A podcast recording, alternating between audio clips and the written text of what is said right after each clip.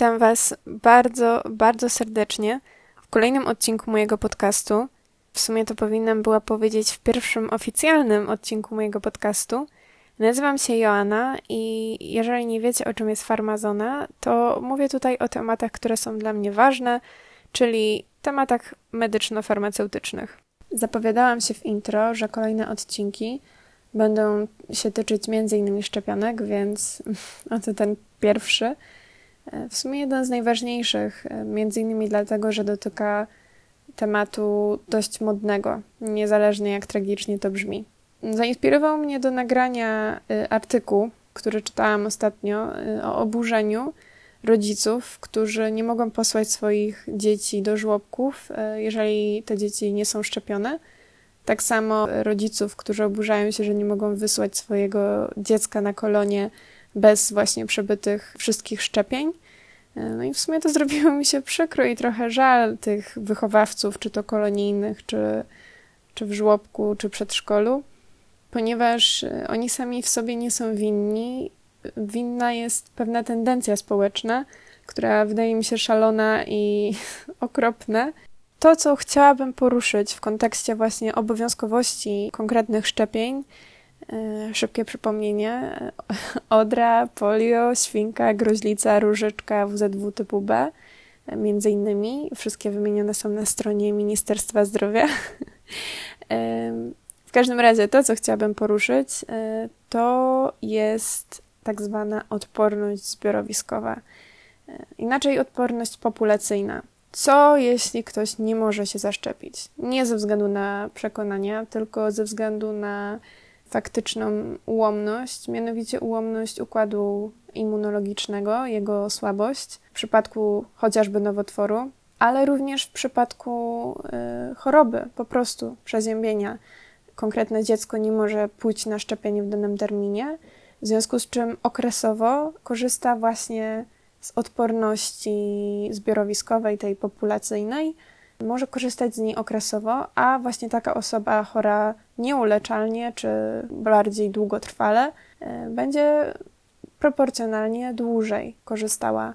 Przy zaszczepieniu średnio 90-95% społeczeństwa u osób, które są nieuodpornione, czytaj niezaszczepione, nie występuje dane schorzenie. I to jest super, dla takiej świnki te procenty są nieco niższe, ponieważ wahają się między 75 a 86%.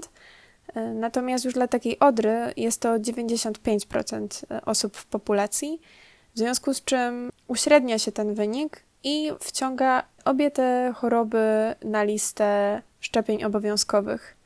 Jest to bardzo proste równanie, ponieważ brak żywiciela równa się brak rozwoju, a brak rozwoju równa się brak mutacji. Dlaczego to jest takie istotne? Y, mutacje nadają nowe cechy patogenom, bądź uznajmy drobnoustrójom, chociaż nie cierpię tego pojęcia.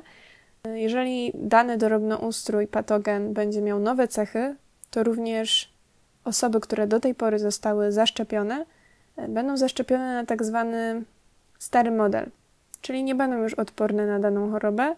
I to ma bardzo praktyczne przełożenie, ponieważ nowy patogen będzie powodował, że będzie to tak jakby nowa choroba, więc nowe szczepionki, opracowanie nowych szczepionek i również zwiększenie częstotliwości szczepień w ciągu życia, także prawdopodobnie utrata dofinansowywania y, tych szczepionek, no ale to już jest bardzo, bardzo duże gdybanie. Argument, który tutaj pojawia się zazwyczaj, tyczy się zdobywania odporności i tego, że zdobywanie odporności w sposób naturalny jest lepsze niż zdobywanie y, odporności w sposób sztuczny, indukowany. I uwaga, to nie jest prawda. Odporność, niezależnie jaki będzie kontakt z patogenem, czy naturalny, czy indukowany, wymuszony, jest nabywana w dokładnie ten sam sposób. I polega to na tym, omijam całą kaskadę wszystkich reakcji zapalnych e, i mediatorów zapalenia, ponieważ to teraz nie jest istotne. To, co jest istotne, to po kontakcie z patogenem, powtarzam, nieważne czy w sposób naturalny, czy w sposób sztuczny, powstaje tak zwana pamięć organizmu, w której biorą udział komórki pamięci, czyli w tym przypadku limfocyty. Po ponownym kontakcie organizmu z danym patogenem pojawia się tak zwana odpowiedź swoista, która właśnie wykorzystuje pamięć organizmu, no i jakby łatwiejsze jest zwalczanie danego patogenu.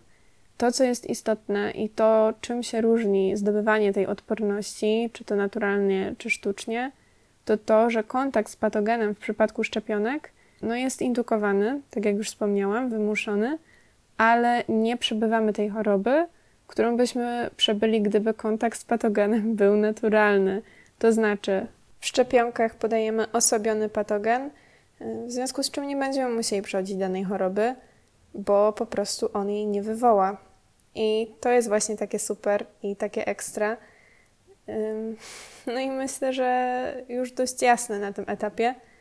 I tak samo ja na tym etapie już skończę. Na pewno będzie jeszcze jeden odcinek o szczepionkach, bo zdecydowanie nie wyczerpałam całego tematu. Myślę, że jak na pierwszy podcast to, to wystarczy.